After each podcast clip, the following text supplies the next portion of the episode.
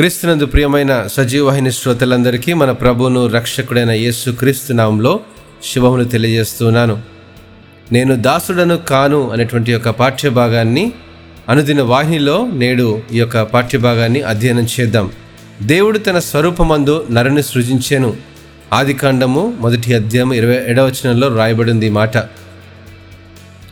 రెండవ సమయాల గ్రంథం తొమ్మిదవ అధ్యాయంలో మెఫీభోషత్తును గూర్చి వ్రాయబడింది. మెఫిబోషేతు అంటే సిగ్గుకరము లేదా నాశనకరమైన అవమానము అని అర్థం. రాజైన సౌలు మనవడును యోనాథాను కుమారుడును యవనస్తుడైనటువంటి ఈ మెఫీభోషెతు రాజవంశకునిగా సరైన రీతిలో ఆలోచించక తనకు తానే తిరస్కరించిన వానిగా ఎంచుకున్నాడు. తన కుంటితనాన్ని బట్టి ప్రయోజకుడను కానని తనలో తాను అనుకున్నాడు.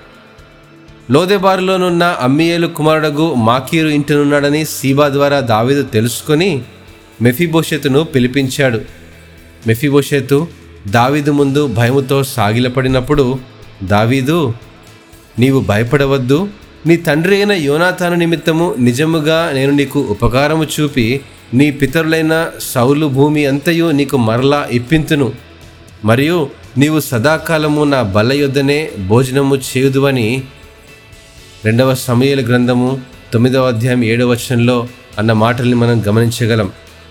అదే రీతిగా ఎనిమిదవ వచనంలో గమనిస్తే మెఫిబోషేతు ఇలా ఉత్తరం ఇచ్చాడు దావిదునకు చచ్చిన కుక్క వంటి వాడనైనా నా ఎడల నీవు దయచూపుటకు నీ దాసుడనగు నేను ఎంతటి వాడను? అంటూ ఈ యొక్క మాటలు మనము ధ్యానం చేస్తున్నప్పుడు తను ఎటువంటి తిరస్కరించబడిన వానిగా ఎంచుకున్నాడనటకు ఒక సాదృశ్యంగా మనకు కనబడుతున్నాడు తగ్గింపు జీవితం లేదా తగ్గించుకునే స్వభావం కలిగి ఉండడం చాలా మంచిదే. కానీ మనల్ని మనం తిరస్కరించుకొని తక్కువ వారంగా చేసుకోవడం స్వాభావికంగా మంచిది కాదు అని జ్ఞాపకం చేస్తున్నాను.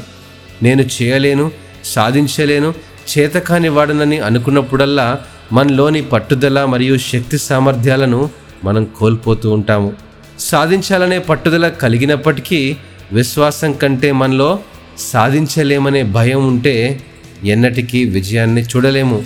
అది దైనందిన జీవితమైన విశ్వాస జీవితమైన.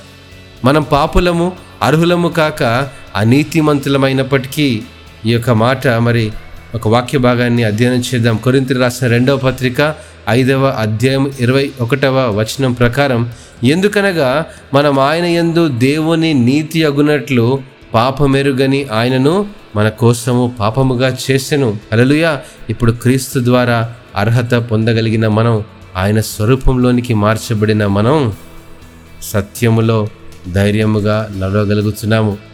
యోనాథానుకు చేసిన ప్రమాణమును బట్టి అర్హత లేని మెఫిభోషెత్తును దావిదు ఆశీర్వదించినట్టు యేసు క్రీస్తును బట్టి మనలను కూడా దేవుడు ఆశీర్వదించాడు.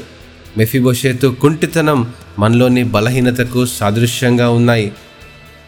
ఇప్పుడు మనం రాజులైన యాజక సమూహంలో చేర్చబడ్డాము. ఇక మనలో బలహీనతలు ఎందుకు చెప్పండి? క్రీస్తులో బలము శక్తి తప్ప దేవుడు ఈ వాక్యమును ఆశీర్వదించినగాక. ఆమెన్.